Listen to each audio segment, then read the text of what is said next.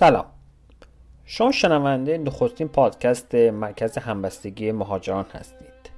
این مرکز در استان اونتاریو کانادا ثبت شده و به عنوان یک سازمان مشاوری در زمین حقوق مهاجرت و پناهندگی در تورنتو و در همین استان فعال هستش.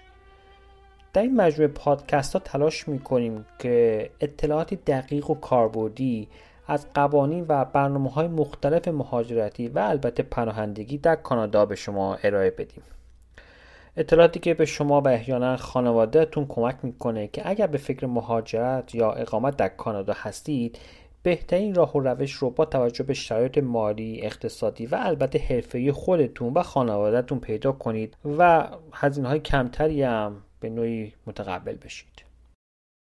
در ضمن در این مجموعه پادکست ها تلاش میشه که مخاطبان از حقوق و وظایف و مسئولیت های خودشون به عنوان یک مهاجر یا احیانا پناهنده در کانادا هم مطلع بشن و بدونن که چه کارهایی باید بکنن چه کارهایی نباید انجام بدن و در قبال تصمیم ها و اقدامات خودشون چه مسئولیت هایی دارند.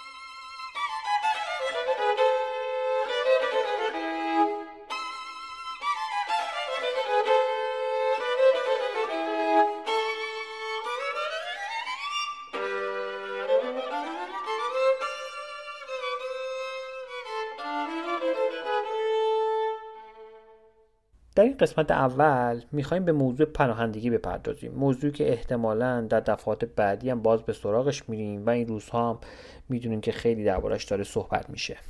ببینیم که قوانین پناهندگی در کانادا چجوریه برای مثال اگر کسی با ویزای معتبر و به طور قانونی وارد کانادا بشه این حق داره که درخواست پناهندگی بده وضعیت پرونده اون چگونه پیش میره. بعد از چه مدت این فردی می‌تونه خانواده خودش رو احیانا به کانادا بیاره؟ آیا برای آوردن پدر مادرش هم می‌تونه اقدام کنه؟ اگر کسی پناهنده شد آیا می‌تونه به کشورش بازگرده؟ بعد از چه مدتی؟ مسئولیتاش چیه؟ وضعیت فرزندانش چی میشه؟ و سوالهای از این دست. واقعیت هم اینه که در ماههای اخیر هفته به هفته و روز به روز بر شمار افرادی که می‌خوان از این طریق در کانادا اقامت بگیرن افزوده میشه مشخصا در میان جامعه ایرانی ها آمار عمومی و رسمی در اختیار نیستش. با این حال از میزان مراجعه ها و تماس ها میشه اینطور برداشت شد که در این چند وقت به طور قابل ملاحظه ای بر تعداد افرادی که این راه را برگزیدن یا دارن حداقل دربارهش اطلاعات به دست میارن افزوده شده.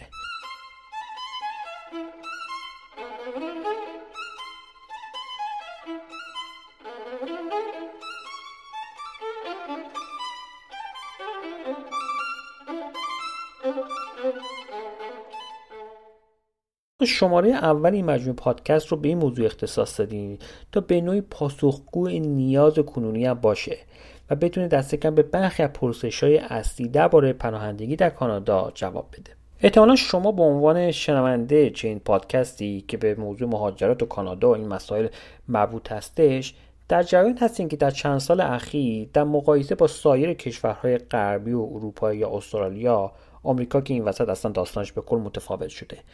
کانادا با درخواست ویزای ایرانی ها البته نه فقط هم ایرانی ها به نوعی خیلی راحتتر و بیدردسر و آسونتر داره برخورد می‌کنه. در واقع میشه از نوعی سیاست مهاجرتی بازتر دولت فعلی کانادا صحبت کرد که همونطور که اشاره کردم صرفا هم مختص ایرانیا نیست و سایر شهروندان خاورمیانه هم امروز دارن بهتر و راحتتر و سریعتر ویزا می‌گیرن و کار و زندگی جدیدی رو در کانادا آغاز می‌کنن هرچند به خاطر نداشتن visa office در سفارت کانادا در تهران متقاضیان برای دادن اثر انگشت و دادن و گرفتن گذرنامه های خودشون مجبور هستند که به کشورهای همسایه عمدتا ترکیه و شهرهای استانبول و آنکارا مراجعه کنند اما در کل درصد قابل ملاحظه متقاضیان اگه شرایط لازم رو داشته باشن که این خودش خب البته موضوع جداگانه است که شاید یک روزی در یک برنامه مستقلی بهش بپردازیم می‌تونن ویزا بگیرن. شاید بالا 65 70 درصد افرادی که حداقل شرایط رو دارن. لازمه بدونین که این نوع ویزاهایی که افراد می‌گیرن و در ایران به ویزاهای multiple 5 ساله معروف هست در واقع ویزای توریستیه. به این معنا که موقعیت فرد یا وضعیت حقوقی چنین فردی یک توریسته. و بعد از طی زمانی که officer مربوطه در فرودگاه معمولا مشخص می‌کنه که معمولا 6 ماه هستش فرد توریست که با ویزای توریستی وارد کانادا شده باید خاک کانادا رو ترک کنه بعد از 6 ماه. نهایتا. بنابراین نکته اول اینه که هرچه این ویزاها در نهایت برای 5 سال معتبر هستند. اما این پنج سال به این معنا نیستش که فرد با در دست داشتن چنین ویزای می‌تونه پنج سال فرزن در کانادا بمونه. همونطور که اشاره شد حد اکثر مدت اقامت در هر نوبت 6 ماهه و بعد از این مدت فرد باید خاک کانادا ترک کنه و دوباره برگرده و بعد از ورود دوباره 6 ماه دیگه می‌تونه در خاک کانادا بمونه تا به مدت 5 سال. نکته دومی که فرد در طول این مدت اجازه کار نداره. حتی کار داوطلبانه هم نمی‌تونه بکنه. و بیمه های درمانی رایگان و همگانی که افراد مقیم در کانادا ازش برخوردار هستن هم برخوردار نیست. به این معنا که فرد و خانوادهش باید برای خودشون بیمه خصوصی تهیه کنند و اگر فرزندی داشته باشن چند فرزند اونها نمی‌تونه به مدرسه دولتی بره اساسا استادی پرمیت براشون صادر نمیشه. اما با همه اینها چنین فرد این حق داره که بر اساس قوانین کانادا و همینطور قوانین بین و کنوانسیون هایی که کانادا عضوش هستش درخواست پناهندگی بده.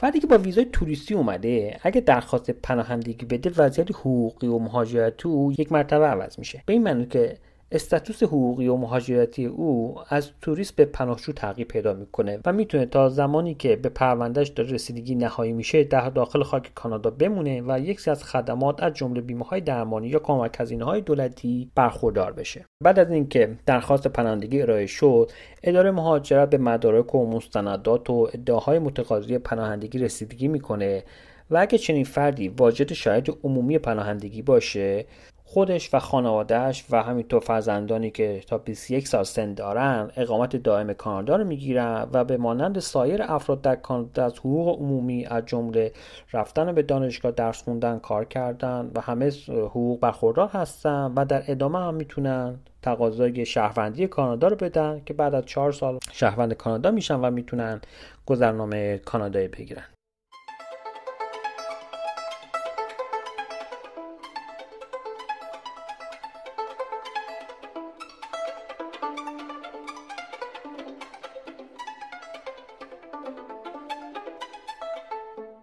البته خب واضحه که همه چی هم به این خوبی و خوشی و بی سری پیش نمیره.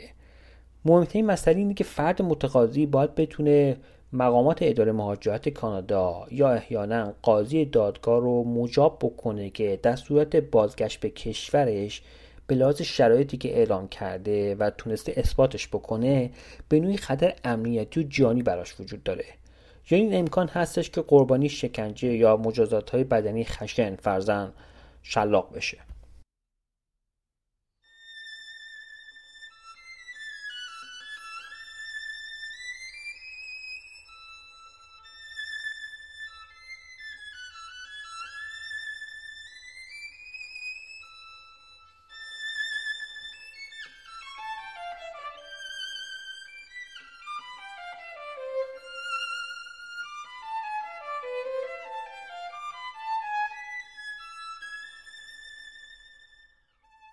این شرایط کلی پناهندگی است. می‌دونم که سوالهای زیادی هست.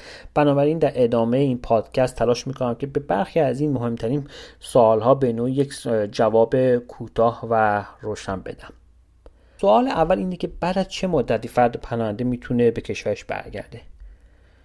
جواب این پرسش به نوعی به وضعیت و تصمیم خود پناهنده بستگی داره. در واقع خود فرد پناهنده هستش که شاید بهتر از هر کسی دیگه ای از وضعیت خودش و اعتبار مدارک و مستنداتی که داده به مشاورش وکیلش یا مقامات کانادایی مطلع هستش.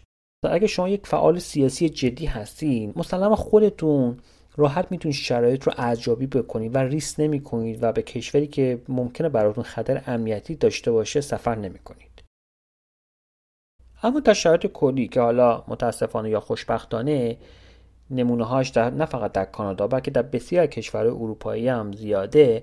فرد بعد از گرفتن اقامت و بعد از اینکه مراحل citizen ی یا شهروندیش تموم شد برای مثال پاسپورت کانادایی گرفت مجددا برای گذرنامه ایرانی خودش از سفارت ایران حالا در اینجا یعنی در کانادا از طریق دفتر حافظ منافع ایران در واشنگتن اقدام می‌کنه و دوباره بعد چند سال میاد گذرنامه ایرانی خودش رو می‌گیره.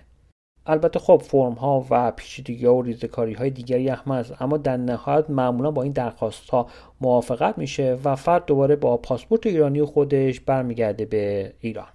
همینجا این پرانتز رو باز کنم که گذرنامه فرد پناهنده معمولا همون ابتدا یعنی زمانی که داره درخواست پناهندگی خودش رو میده باید تسلیم مقامات دولتی اداره مهاجرت در کانادا بکنه یا در کشوری که داره تقاضای پناهندگی می‌کنه. حالا در اروپا باشه یا هر جای دیگه. و فقط زمانی می‌تونه دوباره گذرنامه خودش رو بگیره که از درخواست پناهندگی خودش داوطلبانه صرف نظر کنه و بگه که من به طور داوطلبانه مایل هستم که به کشورم برگردم. اون وقت مقامات اداره مهاجرت گذرنامه اونو بهش برمیگردن و رسیدی تحویل میده.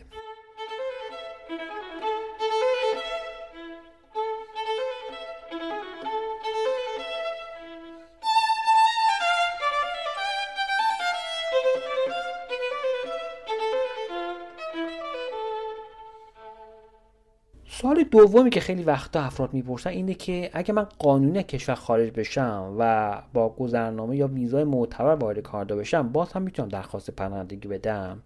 به این پرسش یه جورایی همین چند دقیقه پیش پاسخ داریم در واقع شاید بهتر باشه اینطور جواب بدیم که برای ارائه درخواست پناهندگی حتما لازم نیستش که فرد غیر قانونی وارد کانادا یا اون کشور پناهنده پذیر بشه. همه افراد در واقع همه افرادی که اقامت دائم کانادا رو ندارند اگه داخل خاک کانادا حضور داشته باشند می‌تونن داخل خاک کانادا درخواست پناهندگی بدن. جدا از اینکه با چه نوع ویزایی اما ویزای توریستی ویزای کاری بیزینسی یا هر چیزی دیگه با هر وضعیت دیگه یا تحصیلی وارد کانادا شده باشند این مهم نیست. مهم نیست که شما در کانادا حضور دارید اقامت دائم کانادا ندارید و الان برای شما خطر امنیتی در صورت بازگشت وجود داره. چنین فردی می‌تونه درخواست پناهندگی بده برای اقامت دائم کانادا. مسلما در جریان رسیدگی به ادعاهای چنین فردی مدارک و مستنداتی باید ارائه بده و به این سال اساسی هم پاسخ قانع کننده بده که چطور به رغم اینکه ادعا داره که در کشورش تحت خطر امنیتی بوده تونسته قانونی از کشور خارج بشه. سوال مهمیه. متداول ترین پاسخ اینه که بخشی از این خطرها که اساسا باعث شده که فرد متقاضی نتونه برگرده به کشورش ناشی از تغییر وضعیت عینی در اون کشوره. برای مثال طرف اومده کانادا یا وارد اون کشور شده وارد کشور دیگه شده بعد یک دفعه در کشورش جنگ شده. یا اون گروه سیاسی اجتماعی یا مذهبی که فرد بهش تعلق داره رفته زیر سرکوب شدید. مثلا دراویش در ایران. فرد درویش هستش و در ظرف یک سال گذشته اگر اخبار پیگیری کرده باشی دراویش زیادی در ایران بازداشت شدن محاکمه شدن و زیر سرکوب و پیگرد سیستماتیک قرار داشتن در صورت برگشت چنین فردی او هم ممکنه قربانی این سیاست های غذایی در ایران باشه. سوال دیگر این استش که تا قبل از اینکه جواب اقامت بیاد آیا دولت کمکی به پناهجو خانوادهش که در کانادا حضور دارن می‌کنه؟ آیا لازمه که فرد حتما در کمپ های پناهندگی زندگی کنه؟ پاسخ اینه که به محض اینکه فرد درخواست پناهندگی خودش رو ارائه داد و استاتوسش همونطور که اشاره کردم از توریست به پناهجو تغییر پیدا کرد می‌تونه برای برخی از خدمات دولتی از جمله کمک هزینه های مالی و همینطور خدمات بهداشتی و درمانی درخواست بده و این خدمات شاملش میشه. کمک هزینه های مالی معمولا 12 ماه هستش که در پاری از مواقع این زمان می‌تونه بیشتر بشه که خب حالا اینجا کاری به جزئیاتش ندارم. خدمات بهداشتی هم شامل فرد و همینطور خانوادهش میشه. فرضاً اگر خانمی بارار هست خدمات بهداشتی و درمانی و زایمان او به مانند سایر افراد مقیم در کانادا رایگان در اختیار او قرار می‌گیره. حتی اگر هنوز هم جواب درخواست پناهندگی او یا همسایش نیومده باشه اگر فرزندش در کانادا دنیا بیاد چنین فرزندی از همون ابتدا کانادایی محسوب میشه و شناسنامه و گذرنامه کانادایی خواهد داشت.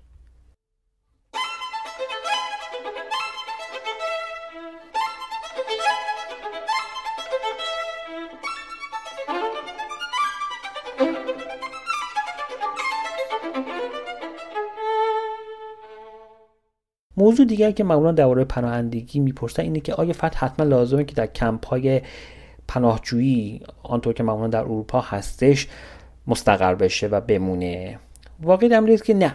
چنین الزام قانونی در کانادا فرضاً برخلاف برخی از ایالتها در آلمان وجود نداره که فرد حتما باید برای یه مدت مشخصی در کمپ باشه و از اونجا بیرون نیاد یا حتما باید در هایم خودش بمونه و یک فاصله مکانی هم بیشتر نمی‌تونه خارج بشه. چنین قوانین دست پایگیری در کانادا وجود نداره و فرد می‌تونه با هزینه خودش هر جای این کشور که خاص زندگی بکنه همینطور می‌تونه کمک هزینه هایی هم بگیره. البته می‌تونه در پیش خانواده یا آشنایی که امکانش دارن هم زندگی بکنه تا تعیین تکلیف بشه.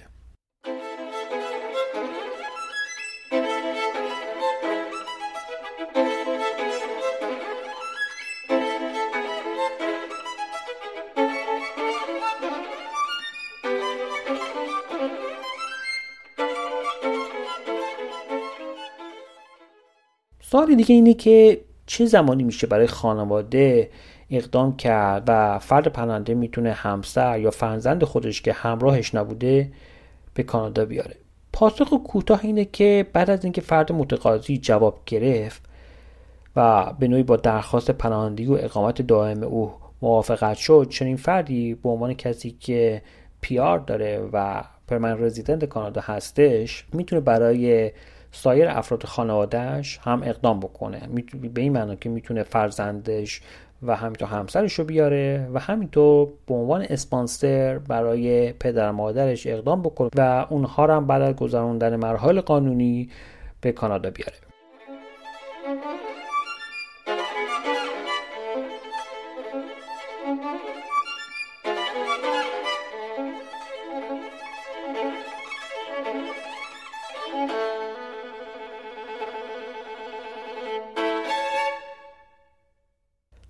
جزئیات و پرسش های مربوط به قوانین پناهندگی در کانادا خب واقعیت اینه که خیلی مفصل زیاده. در این فرصت تنها کوشش شد که یک شمای خیلی کلی و عمومی از وضعیت حقوقی که یک پناهجو می‌تونه در کانادا داشته باشه ارائه بدم. روشنه که دشواری ها و پیچیدگی حقوقی زیادی در میان هست که در اینجا فرصت پرداختن به اونها رو نداریم.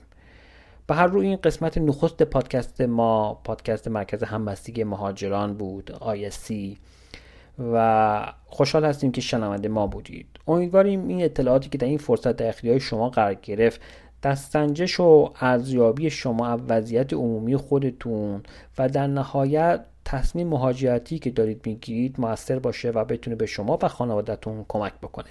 اگه اطلاعات این پادکست رو مفید دونستین خیلی خیلی خوشحال میشیم که ما رو به دوستان و کسایی فکر می‌کنیم به این موضوع علاقه من هستن معرفی بکنید. ما در شبکه اجتماعی هم حضور داریم. ما رو در فیسبوک تلگرام و نیز اینستاگرام هم می‌تونید بیابید. شما تماس ما برای مشاوره حقوقی در کانادا هم از این قراره. دو یک 647 675 29 28 یک بار دیگه تکرار می‌کنم. اگه خواستید می‌تونید یادداشت کنید. دو صفر یک 647 675 29 28 شما می‌تونید همه روزه غیر از روزهای شنبه و یک شنبه بین ساعت 6 از تا 11 شب به وقت ایران و روی واتساپ یا به طور مستقیم تماس بگیرید. ممنون هستم که شنونده ما بودید.